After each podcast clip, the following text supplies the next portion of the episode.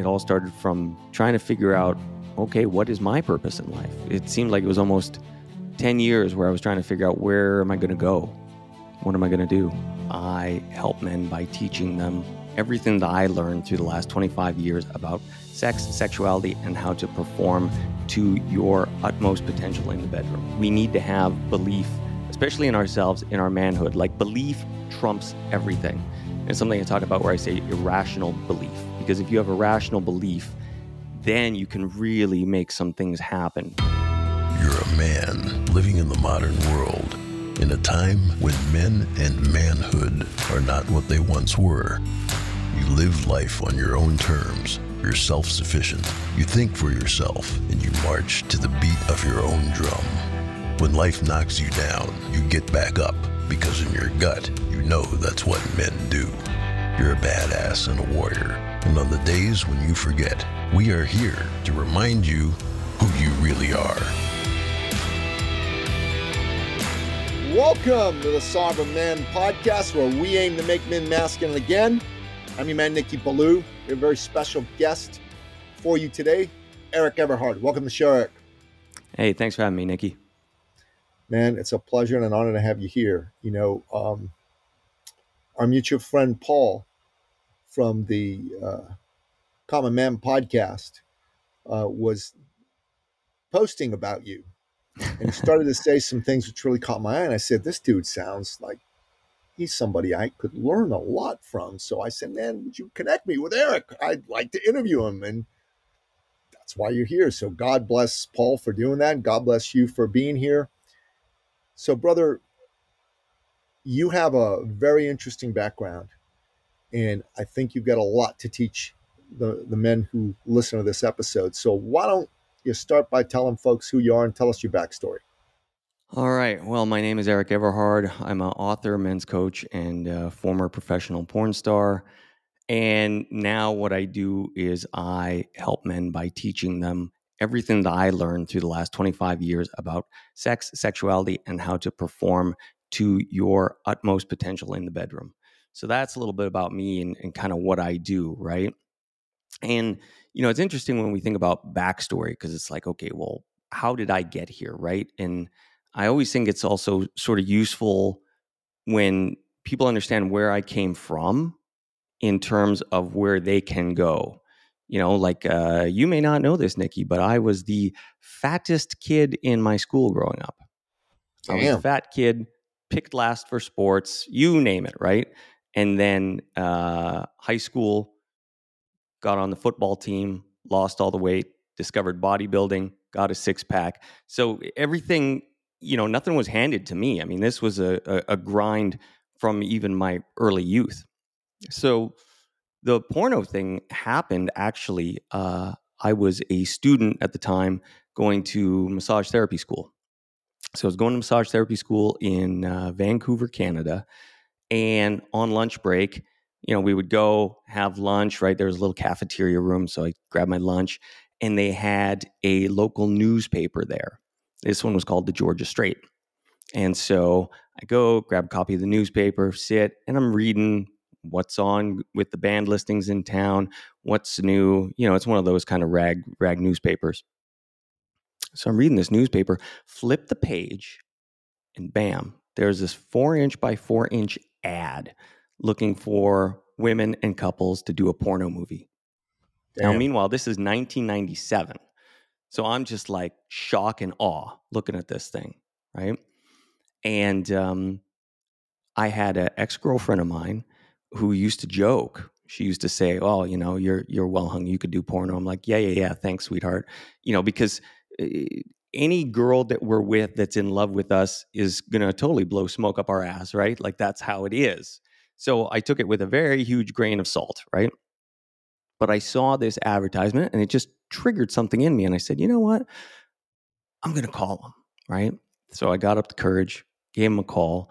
And sure enough, they hung up on me, right? Which I understand now after all the time that I spent at the business. I, I definitely understand it because back at that time, you know, this predates Viagra. This predates any sort of performance enhancing drugs that young kids are you know on today, and that's something I want to touch on about the problems with young men too, um, because that stuff has now become rampant. But back then, it was it was such a binary experience. You could either do it or you couldn't. There was there was nothing in between. So I understood afterwards, once I got in the business, why they hung up on me because they they had tried, you know, tons of guys, everybody failed. I would say it's, you know, back then probably success rates were 1%, maybe 0.5. It wasn't high, right? And so they hang up on me. Anyways, time goes by, seven months goes by, same scenario. Go to the cafeteria, eat my food, open the newspaper, bam, there's that ad again, right? I'm like, oh my God, okay. This this ad is just now mocking me, Nicky. So I um I I thought about it and I said I'm gonna put in some more work than just one phone call, right? So I called, I called, I called. And um one day I got the owner of the company on the phone and he said, Tell you what, come on down to our studio. You know, we'll take some Polaroids, see if you got the equipment to do the job, and maybe one day we could get you a job. And I said, okay, well, you know, something is better than nothing, right? So I traveled down to where they had their studio. It was in East Vancouver in this kind of shady area of town. Walked up these stairs, big metal door, knocked on the door, and they open the door and they say, Hey, are you Mitch? Because that's my real name. And I say, Yeah. And they just look me straight in the eye, Nicky, and they just say, Can you fuck a girl for us right now? And I was like, Yeah, I'm, I'm 21, 21 years old, right? I mean, I, I just, I let out this little squeak of a, uh, yep. And that was it, man. Damn. I'd say 15 minutes later, 20 minutes later, I was doing my first scene. Wow. Yeah. Well, what was that like for you, man? Well, it was it was fascinating, and I've recently taken a lot of lessons away from that that I do try to give men. Um, it's something I've really been harping on lately, which is belief. You know, we we need to have belief, especially in ourselves, in our manhood. Like belief trumps everything. And it's something I talk about where I say irrational belief, because if you have a rational belief, then you can really make some things happen. But you gotta you gotta set things up in a way that give you verifiable proof to get that belief. Um, and it was it was just fascinating because for you know the first time, yeah, I was a little nervous, but uh, I had no issues. And part of why I had no issues was it wasn't on my map of experience that it could happen It wasn't on my map of experience. You know, I mean, I at that point, you know, what I'd probably been masturbating for 10 years. Guess what my track record was, Nicky? Thousand percent. Thousand percent. Like I didn't even have it on my map of reality that I that you you would struggle, that you could struggle. It wasn't there. So when I got into that situation, I was able to overcome it, even though, like I said, new situation, a little nervous, but it it was easy. And I didn't realize until later, because later they told me, because, you know, finish the scene. I left. They gave me a little bit of money. I was like, oh my God, this was more than I made at my security job at the time. Uh, and I went home and I, I literally thought, oh, this will just be a cool story when I'm at the poker table at the old folks' home, right? Like I can tell the guys, like, hey, you know, one day I did a porn movie, right? And um, yeah, three days later, they called me up and they're like, hey, can you come by? Can you do that again? And it was only later that I found out I was the only guy that had come by that had been able to do it. And so, what I try to do now, especially with the men that I work with, is I, I deconstruct everything that I've learned along the way and everything that I think is practically useful. Because, you know, I, I deal in real world stuff that, in my opinion, works. I've done it, you know, I've walked the walk. I don't just go out there talking the talk. Like I've done this, and and I think that when guys understand that there are things that they can do to be able to get hard when they've got anxiety, when things aren't going so well, when they learn, hey, you know what? I have tools in my tool belt to be able to last, you know, even though I'm feeling the urge to ejaculate, but I can I can do things, right? When they understand, oh, well now I know how to read a woman's body. I I know what her body is telling me, so it's easy for me to give her an orgasm. I'm not guessing. Like I'm confident and I'm executing because I have competence. Like I can read these things and they're physical cues and I can see them. You know, so that's kind of what I try to give guys from from my experience.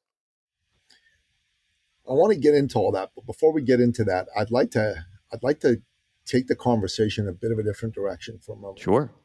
So there is so much availability of porn today that wasn't the case back, you know, I'm 56. I don't know how old you are, but when I was 46, yeah. yeah 46. So you were not too far apart. Back in the day, it wasn't so available. So like you had to um, buy a porno tape or rent a porno tape or a DVD if you went into the store. I mean, uh, there, would be a bit of hanging your head in shame type of thing. Oh yeah, old yeah, ladies you, you, you, go into that back room and it had the saloon yeah. doors. Yeah. Oh my god, like that's just all of that. Like even talking about that, I feel a little nervous right now. You know, yeah. And back then, my take on porn was I was a horny man. I wasn't getting any, so you know, what the hell? Let, let's get some porn and let's jerk off. Yeah. But today it's different. Porn is ubiquitous. I mean, on a cell phone, a 12 year old can access 10,000 free images of pornography. And there's also been um, a lot of talk out there, and uh, I, I'm sure you've heard some of this talk that some of the folks that are participating in porn these days are not doing so voluntarily. They've been forced. They're participating in sex slavery. Uh, you know, there's the the movie that came out. I just saw it, um, "The Sound of Freedom," uh, with Jim Caviezel and things like that. And I'm wondering if you could deconstruct that time with this time. And oh yeah. For, for folks who are, you know, who are like listening to this with all the stigma that's associated with uh, with people even consuming porn, um, I, would love to get your thoughts. That's one of the reasons I was fascinated to speak to you because I want I, I want to hear your perspective. I want to learn from you, and I want to learn how how to talk this through, think this through for my own benefit. Frankly. Yeah, no, no, no, no. This is a good good conversation topic because even for me, over over my career, my thoughts on porno have changed, right? And that's also because porno itself has changed and that's something that i want to talk about and that's something that you alluded to right it's like Please. think back to when you know we were kids it was first of all the quality of the sex was very vanilla in in terms of the material relative to now because now we've gone through a, a oh, it's a, almost like a hockey stick of how the material is presented right which i don't know if it's the chicken or the egg in this scenario because the thing with the companies, right? In, from the company's perspective, they just want to make money. Like I know these guys, and it's gotten worse over the last 15 years because everything now is a monopoly pretty much. Like you used to have when I got in the business, you had everything was a mom and pop almost.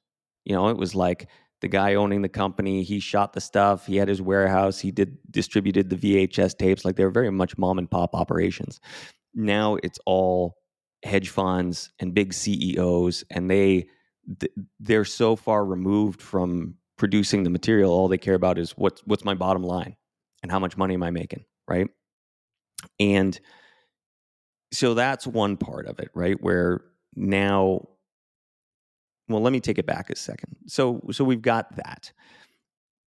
Different technologies have also shaped what we got to deal with now, because you know back in back in the day when I was a kid, you know it was VHS, right? Hard to get your hands on. You know, you had to, like you said, you had to go rent it, or or you lucked out and somebody had a VHS tape. Um, you, then we went to the DVD era, and then of course the the internet broke out, um, and then the the real piece was the tube sites, which then it was free. You know, once it went to the tube sites, it, it really became a, a, a free for all. Now, that's difficult because the problem, especially that I'm seeing, and I'm sure you are too, is now young guys are getting th- their dopamine's being maxed out. I mean, let's forget for a second just what we got to deal with on a daily basis with the cell phones, the Instagram, all the notifications, all that stuff that's dealing us hits and hits to our dopamine. But now you've got this porno, and it's not like, hey, I have my one VHS tape that I watch over and over, right? It's you got millions of images, click, click, click, click, click, click, click, over and over and over. So Yeah. these young guys are getting exposed nonstop, nonstop. And because of that, you know, that dopamine being depleted, they need harder and harder stuff to get to keep interested. And so that's where I say, well, I don't know if it's the chicken or the egg, because I think part of why these companies are doing harder and harder stuff is because it's what sells. Bottom line, right? Like the companies are really just they all they care about is what is their bottom line. So if it's harder sex and that's what these guys want to see, but I remember, you know, we're going way back, but I remember the first conventions I went to. It was it was less um, hardcore than it is now. Right now, I I mean they've pushed it so far in terms of the porno that they can create, and you know that's also because of of the drugs that entered the business too.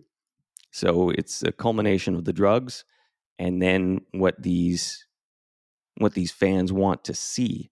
And so that's really pushing the envelope as far as, you know, what these people are creating. And I don't know how you put the genie back in the bottle because the problem also is now porn is so fractured. And so what you're talking about there, so to to speak to um like just to touch on the sex slavery stuff in in quote unquote mainstream porno nothing like that ever happened but mainstream porno, especially back in the day, were these companies that all sold their movies to the stores. Like it was very much a semi-regulated space.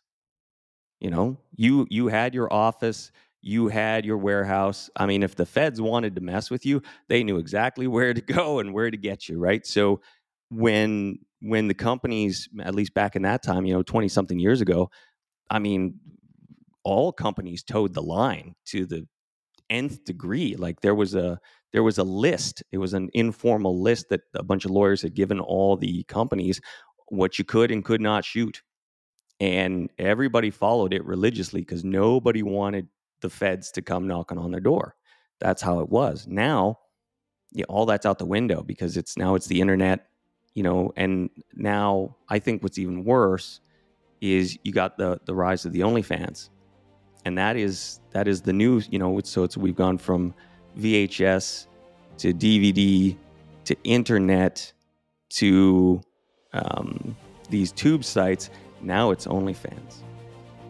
And that is now the new the new thing and and i don't see that going anywhere. And that's that's bringing its own issues that not just men but women are going to have to deal with and confront, which they probably aren't going to be too happy about. Yeah. So, I mean, how do we make sure that sex slavery don't happen in the pornography industry?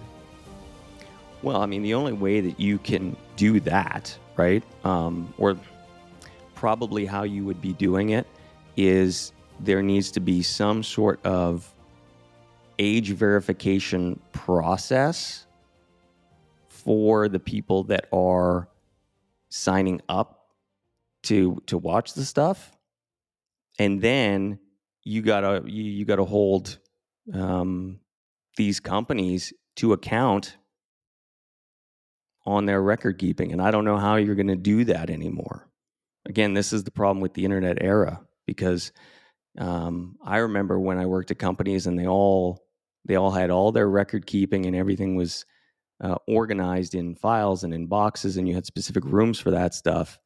And if somebody was going to come and see, okay, well, is this was this person of age? And then you got the verification of the age, and then you've got the consent videos. You have all that stuff where these are people that are saying, yeah, no, this is what I wanted to do. Um, you can you can track it. But now how things are with worldwide internet, I I don't know what what the answer is to it. That's the problem. Well, I'll, I'll tell you, um, you know, uh, I'm a, a man with a high libido. Um, take good care of myself. Testosterone's relatively high. A beautiful woman as a girlfriend. Yeah, for much of my life, I watched uh, porn, and in Mhm. the internet era, I, I I continued to watch it.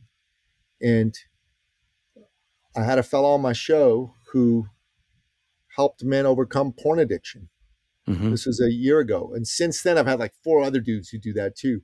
But he was the first guy. And he came and he talked about how he was doing this because he found out he was addicted to porn himself. And he found out that many of the young women and even the young men that were a part of this didn't want to be there. They were being forced. And he couldn't sleep. Like he he just he couldn't sleep. He he he he just said, I got to do something about this. He said, I'm, I'm not going to watch porn anymore, which he stopped. And I'm Mhm. going to coach other men to get off of watching porn. And um, he started an organization that's all about stopping sexual slavery. This is before, you know, Sound of Freedom or any of the publicity that that movie caused came out to being. And, you know, there's a part of me that goes, you know, if there's consenting adults on film, have at it, man. All good. You know, in a free society, it should be good. I mean, I'm at an age right now where uh, I don't have daughters, but if I had daughters, I, I definitely don't want them to go in that direction, right? to get themselves yeah, on uh, uh, on a porno movie. And you know, I've got I've got two beautiful, very young nieces, and and like you know, my brother and his wife, they're they're good parents. And I'm just like, man, do everything in your power, keep them away from that kind of temptation as much as you can. But um, it, it, it's a question that I wrestle with because there's a part of me that's like, yeah, we don't want sexual slavery. We don't want kids being exploited. So, yeah, let's stay away from that. And another part of me goes, you know, it's a free society. And if two people want to enjoy an erotic film or a hardcore film, as long as everyone involved is of age and consenting, should be allowed. You know what I'm trying to say? Yeah, yeah, no, it's and Not something and- I've resolved in my own head. Yeah. Well, no, and it's it's it's it's interesting, right? Because you know, in in in the time that I was in the in the porn business, right? Um, outside of a couple agencies that that definitely did shady stuff, um, the companies that I worked for never did anything shady, because, like I said, they they're so much risk, right? So, you know, in terms of again, that's why I call it mainstream, but mainstream porno, um, things like that never happened.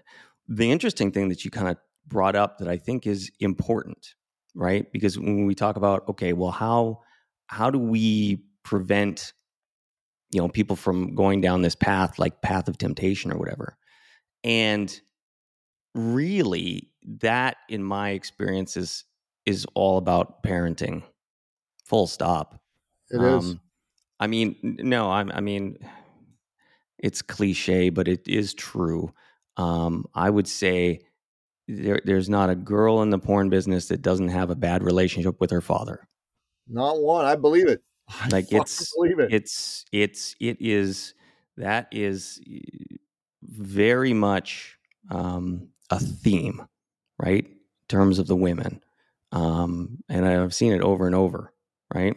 So, you know, if you're trying to avoid these things, you know, I mean, I, if I was to talk to somebody, be like, well, you know, spend some time with your daughter, right? Like, be there more than just some sort of figurehead, because that is definitely the number one thing that I've seen that that seems to drive these women because then they're looking for attention. They're not getting it from dad. They're going to get it from some other guys, right? And what what better attention than you're on set, everybody's telling you're beautiful. You get these fans, you get 100,000 followers, all the followers tell you you're beautiful, right? That's that's that's that's addicting in itself. So, yeah, I mean that's that's one of the things that I've seen that that is definitely a and common theme and You know, that just comes back to, you know, what are what are parents doing? And and even in terms of like you're saying about the the porn stuff, I mean, you know, you were talking about 12 year olds. Christ, seven year old, give him an iPhone, he's got the porno, right? In, any age kid, they get a hold of one of those iPhones. You've got the whole world at your fingertips.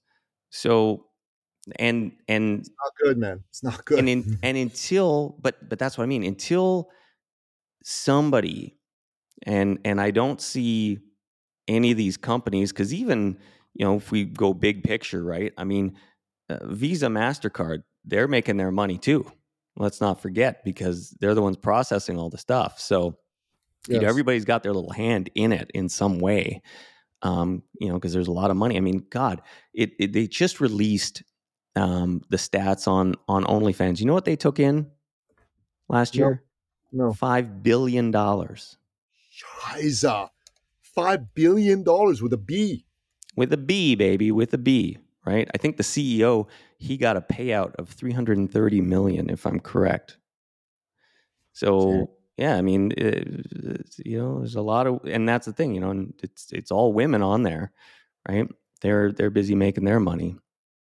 So, uh, you know, in, until you have some sort of way to prevent people, you know, where they need real age verification to do these things you know because it's like even on websites it says oh i'm over 18 click yes well six year old clicks yes too right we can all click yes yes i'm old enough let me in and, and that's not effective so you no, gotta right. you gotta have something where you know there's there's real id you know and whether that's blockchain technology or what blockchain, have you but you gotta baby. have something i was about to say that's where it's at i mean yeah. look i was on binance right mm-hmm. with KYC laws, know your customer. Yep. I had to go through hoops to get access to freaking Binance, brother. It didn't yeah. happen immediately. It took a while. They should do the same. I mean, uh, yeah, three hundred and thirty million dollar payout, five billion dollars. Now there's there's movie stars that are on OnlyFans. Oh, like oh, yeah. the girl who was on um, Baywatch, Donna D'Errico. Oh my know? God, she's on there too. Jesus. She's on OnlyFans, dude. And I love Donna D'Errico. I mean, she's a lovely lady, and I and I just like when when I found that out, I'm like, oh, Donna, I'm sorry, but maybe she's not sorry because she's making money because dumbasses are paying money to see her. I don't know how much she's doing on OnlyFans. Well, but, I, I know some girls that are doing a lot. You know, yeah, six figures a month. Yeah, I believe that, but I mean, what do they have to do to do that six figures a month? Is it like hardcore, hardcore stuff on OnlyFans? Are they doing? I, I, I no, they're doing whatever they want, and it depends on on the the lady, right? Um, so some of them are just doing, you know, solo nude stuff. Some are are doing hardcore stuff. I mean, you know, so I understand it from their perspective. They're they're in charge of it. Yeah, you know, um, but it, it's certainly not helping men because now, you know, rather than guys working on themselves, like look, now we got this generation of kids where they're lost. And and now they're just giving five bucks to some to some chick on OnlyFans every month. Why aren't they investing that in themselves? Hey, brother, amen. I mean, that's why Sovereign Man exists because of the generation of lost men you, uh, know?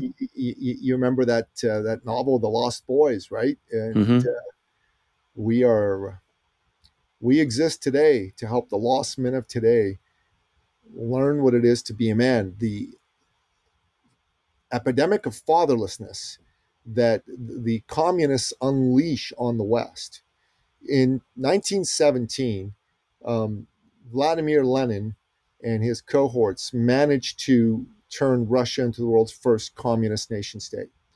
And their objective was to make the world communist, right? And they realized that the only thing standing in their way was the West, specifically the United States, whom they called the main adversary. So, what they decided to do was launch a multi generational effort to weaken the West from within and have communism win. And this involved sending their most uh, cunning and brilliant operative to the West, a German communist named Willi Münzenberg, Willie's job was to start weakening Western institutions. He started with schools, um, academia, uh, newspapers, media, storytelling, Hollywood. And it took a few generations, but he took them from being pro Western, pro American to what they are now, which is not any of those things. And a part Yeah. of that strategy um, was to weaken the family. And the way that they were going to weaken the family was to turn men and women against each other. So the feminist movement was not about, hey, the patriarchy's been putting women down, because that's a load of crap. It's a load of crap. Okay. Men and women have had roles to play for centuries, and there's a reason for that. And, you know, God made men a certain way, God made women a certain way, and there's a reason that happened.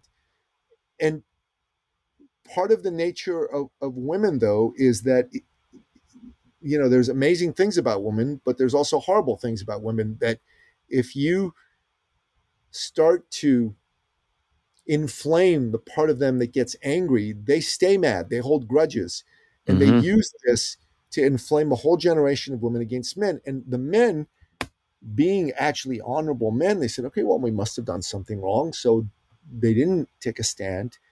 And now the very idea of masculinity has been degraded. And young women today have no idea what it means to be a woman. They think that all the crap the feminazi movement shoved down their throats is real, and it's not. Do you know how many 60 year old women there are today, Erik, that don't have kids and are absolutely devastated that they bought into that feminazi lie? And oh, I can imagine. It's huge. dude it is it is insane so i'm in my 50s my lady's in her 50s and she never had a kid and for a variety of reasons. I'm telling you it's her biggest fucking regret. Yeah. her biggest regret. She's set world records. She's you know she's like a she's an author. She's like coached uh 12,000 people. She's she was a performance coach for Anthony Robbins right?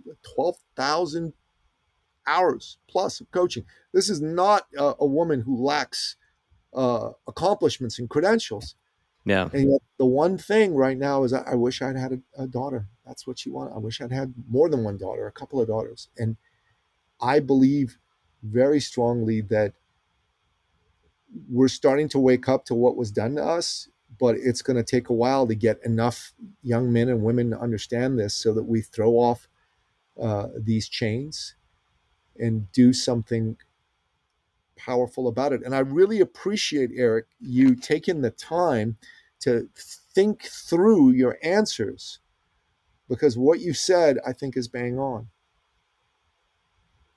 Yeah, I mean, and we when we look at like look at what's going on, you know, in terms of Western culture, I mean, it all comes back down to the media because the media is the gatekeeper, and what do people listen to? You know, it's like I was I was, you know, recently back home to Canada, right? Because I live in Eastern Europe, and um, Oh, you're Canadian, eh? So, yeah, so yeah, I. yeah, yeah. I live in Toronto.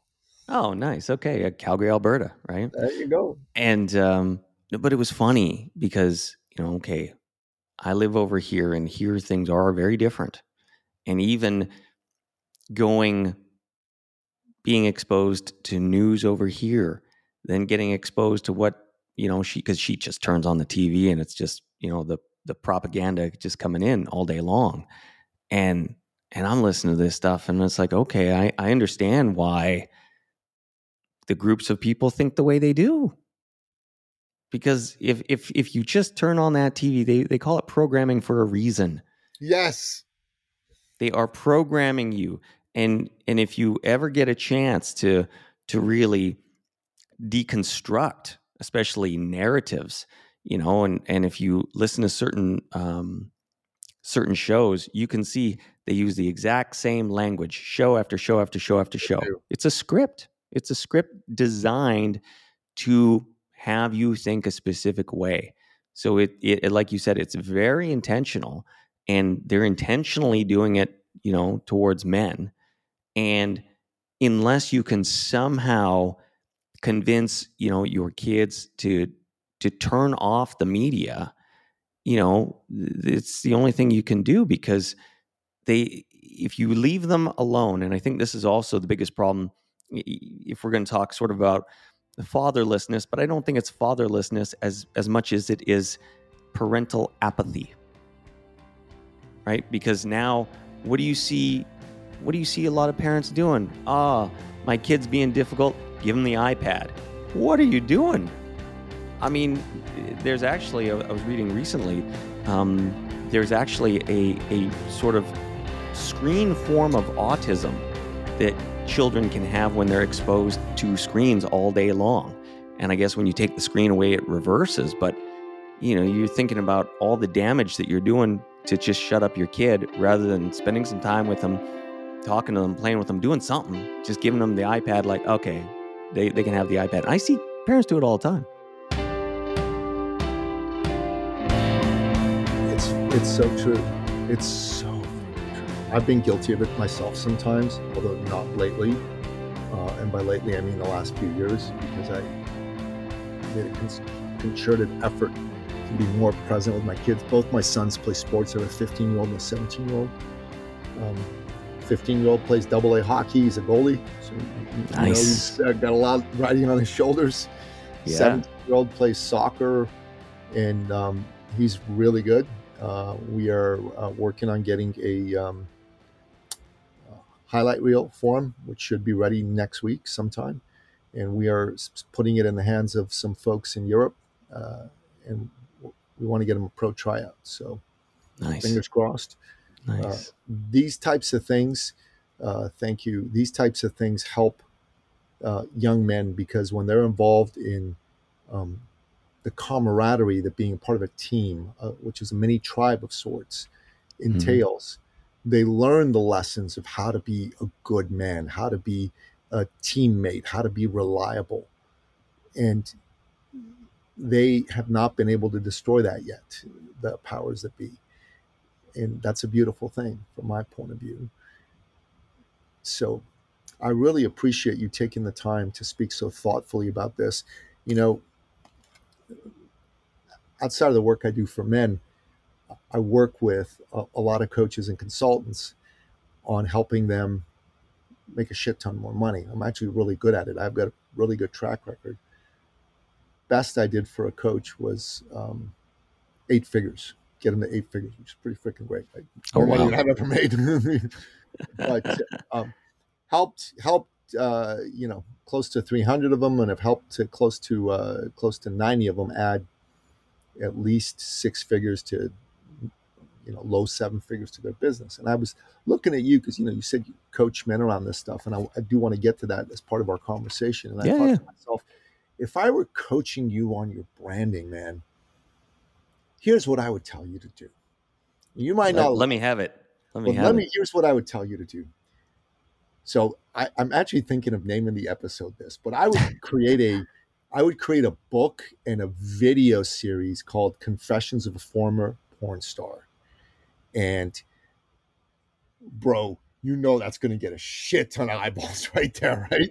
Like right there, there's going to be a ton of people. They're going to go, okay, well, what the hell is this guy talking about? So, boom, and I would tell your story. I would tell like you have, and I would I would get thoughtful about your thoughts on some of these issues because everybody's going to be curious about that. And I mean everybody, men, women, all of them. And from there, I would gracefully twist the conversation to your main audience and their main problem and say, look, here's one of the reasons a lot of men are struggling is because the message they're getting from the world is having them not care about being a great lover. however way we we need to. I don't have the right syntax and wording right now, but that's something yeah. along those lines. I would get super clear on who those men were, like you know what their age range is. Are they married? You know what I mean? They have kids. Like, what do they do for a living? What are their polit- political beliefs you know all, all, as much demographic and psychographic material as we could get on that and then create mm-hmm. some messaging around that. And i'd be hitting that hard on pod on your own podcast on a video channel. I'd get a book the first book out with your story. I'd get a ton of other books out under that whole blend confessions of a former porn star because i think it's catchy. I think it's good.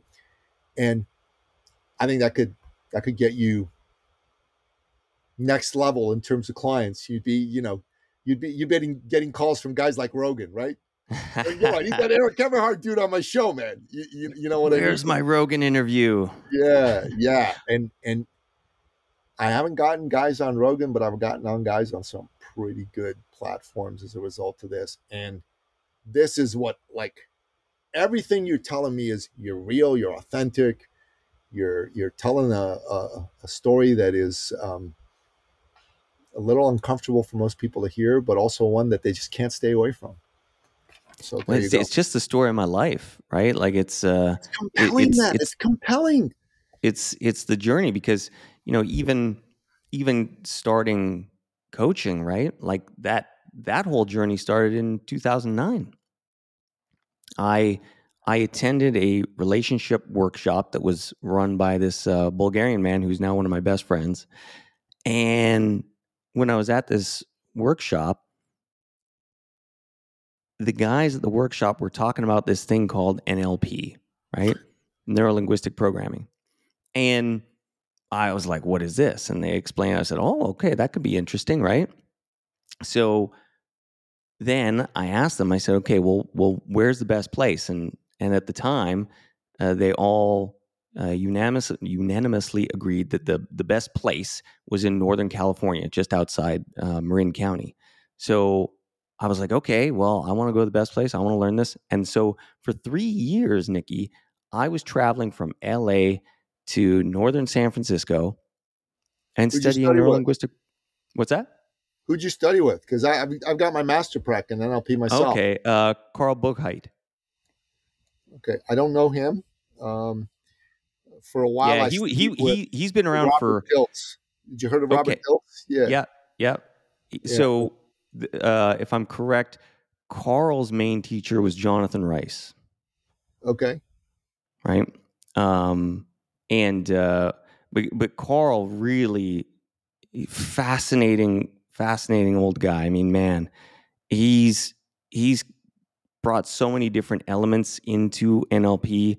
Um, specifically, a lot of stuff from Bert Hellinger. If you've ever done the Bert Hellinger family constellation work, he's weaved that into into the NLP. I mean, it's it's it's a quantum level sort of NLP is what he's done. Um, but it you know it's three years to go through everything That's a lot. and i was and i was going up every month every month i travel up there spend a weekend come back and so so you know this it's like you go through a transformational journey of yourself and it's it's literally like like you're an onion and every time i went up there it's like they peeled off another layer. Another layer of who i am another layer you know some more traumas some more anger some more this some more that.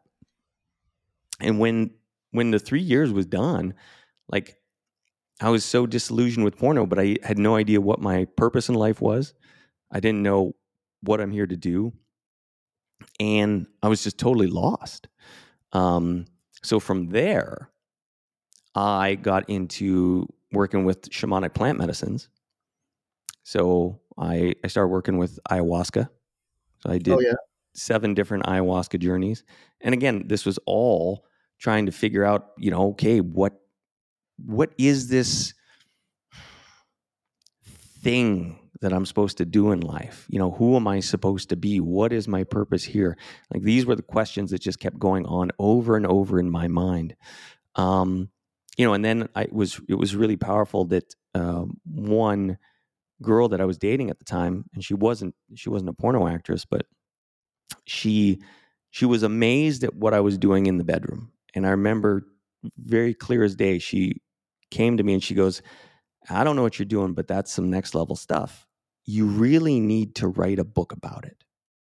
And that was what, you know, put that first hint of a path forward in my head.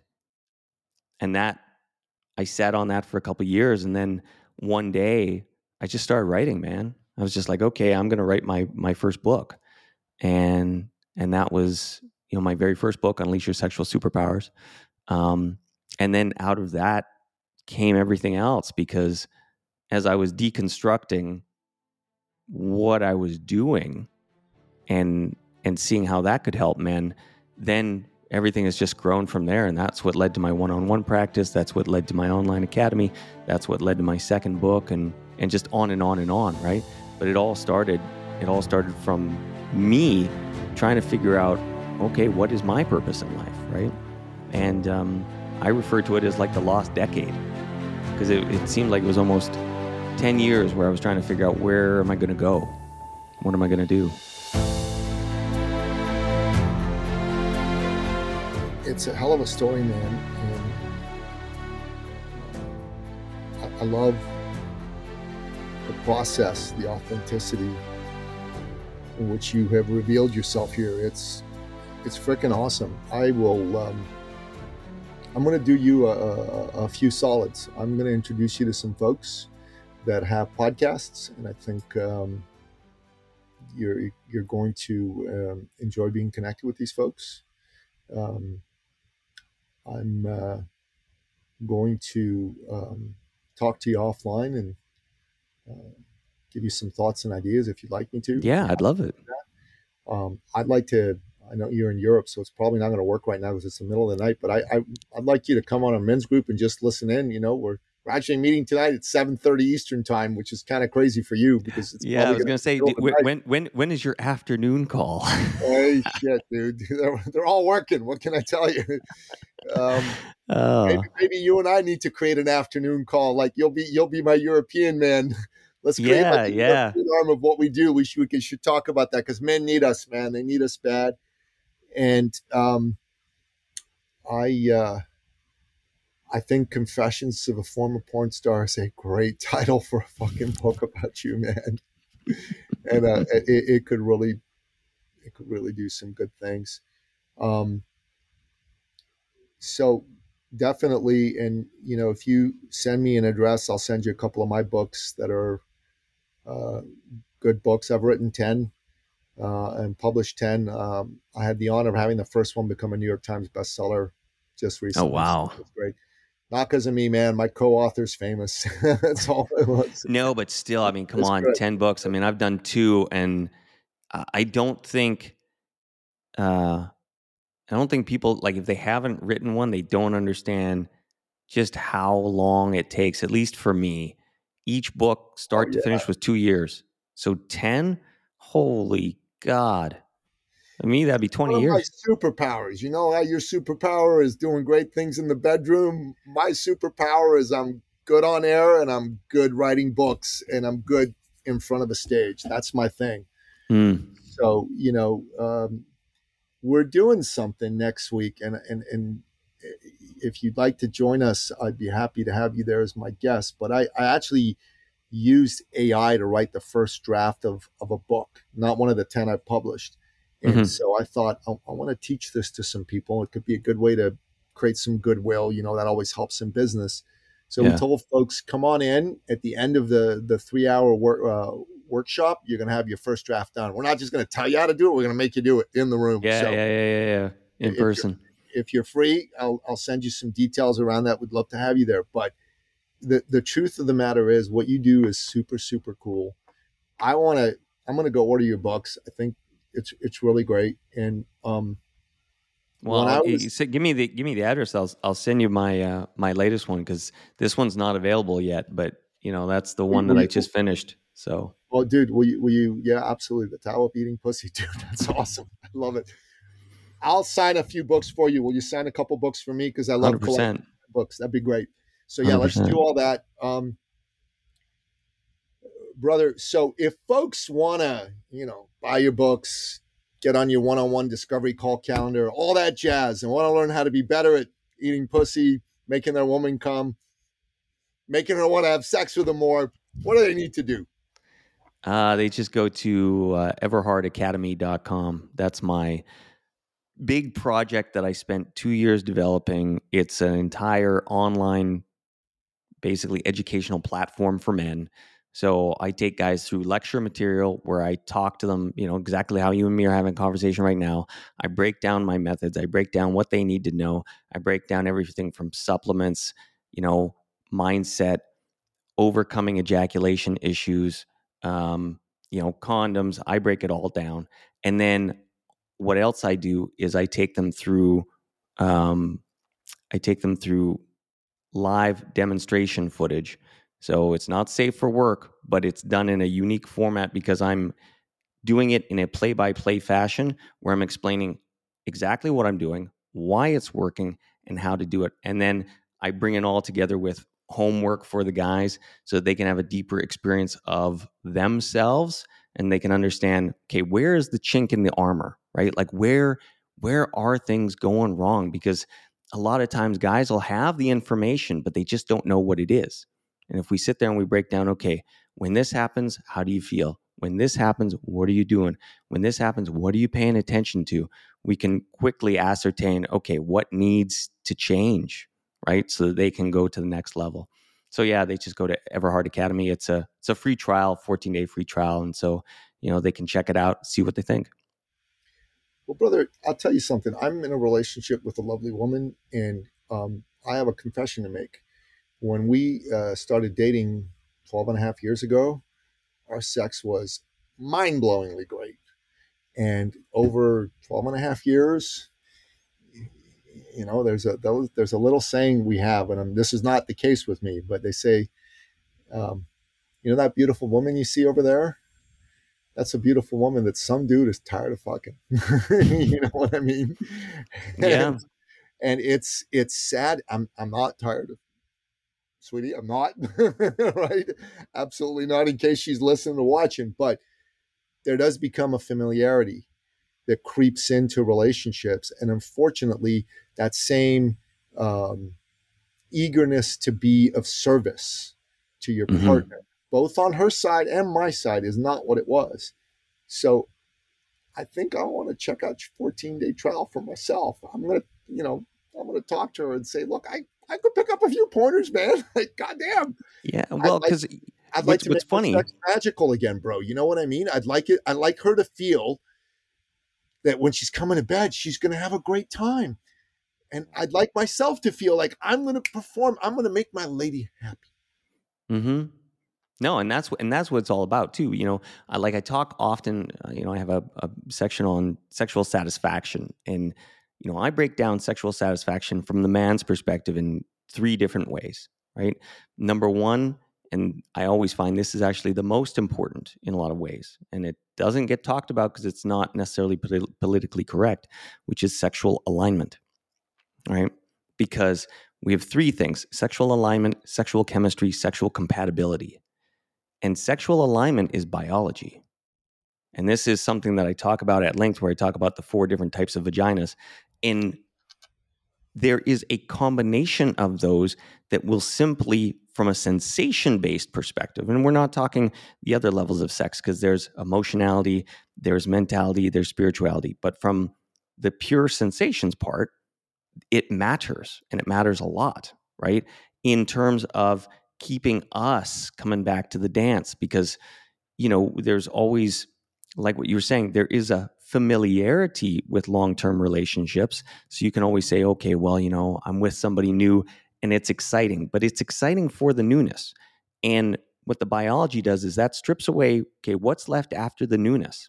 Because you can have a misalignment. And the misalignment, when you have that, there's no amount of communication that ever fixes that. So we look at, okay, what's our sexual alignment? Then we go, okay, what's our sexual chemistry? You know, so that's energy, pheromones, vibrations, like how how is the woman expressing her sexuality through her personality, right? Like, how is that stuff coming out in the bedroom? I know it's almost mm-hmm. sort of esoteric, but it's like, what's her aura? How does she smell? All these sorts of things that are chemical, real sexual chemistry. And then sexual compatibility, which is, you know, wants, needs, and desires. And where does that line up? But that's the one that's the most malleable because you can exert some influence on that, you know, depending on how you are as a man. You can lead. You can say, hey, you know, hey, sweetheart, here's what we're going to try. I feel confident you're going to like it. Let's do it. You can push certain ways with the compatibility issue, but the alignment issue is the, is the top one. And that is it's there or it's not. Right. All right. So, Erik, um, we need to do a second episode, bro. Deep yes, into all do. of this, man. Yeah, so yeah, yeah. This uh, is fascinating stuff. so I, I'm, I'm thinking the following. We're gonna wrap up in a minute, um, but this conversation is powerful. So if you're up for a part two, 100%. this will be Confessions of a Former Porn Star, the Erik Everhard story, part one. and then we'll have Confessions of a Former Porn Star, the Erik Everhard story, part two. So Erik's backstory and Erik's, hey, this is how you win in bed. Because, dude, this is next level shit.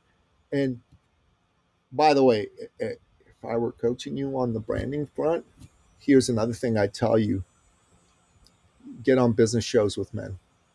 Mm. 100%. Again, not just on men's shows, but business shows. Why would I say that? Because a man that is able to project sexual confidence will have that be picked up everywhere. Because what Mm. you are able to do as a man in being great with your woman in bed will translate into business, sales, you name it. You name it. Yeah, it translates into your life. It does. So, in my opinion, if there are people who have some business shows, you'd be curious. I'd be pitching you from the point of view as, hey, dude, this is this guy's reinvented himself as a brand and as a business, and he's he's got a really powerful business he's created, and he can teach you lessons. So, I got a business podcast, and I'm thinking I'd even interview a, you you a third time and bring you on there and talk about it from a branding point of view hey how did you rebrand yourself you know and and put yourself into this space? How can people take a life that they were in that you know it was a life that they were in and they get disillusioned with it they want out they want to get into a new life. How do they do that and create Mm. something powerful but be able to draw from what they learned from that life? You've done that quite brilliantly with you know Everhard Academy. I i kudos to you now Thank we got to help you like 10 100 fold your money but that's a different Yeah, conversation let's do it. another Let's time. do it. but this other stuff's really good. So Eric Everhard, man, dude, I feel like I've made a new friend. So uh, it's it's a beautiful thing. God bless you, man. Thanks for coming on the show. You're welcome. Thank you. Yeah, you bet. All right, Billou, out. Thank you for listening to the Sovereign Man podcast. If you're ready to take charge of your life and become the man you've always wanted to be, we invite you to join the movement at sovereignman.ca.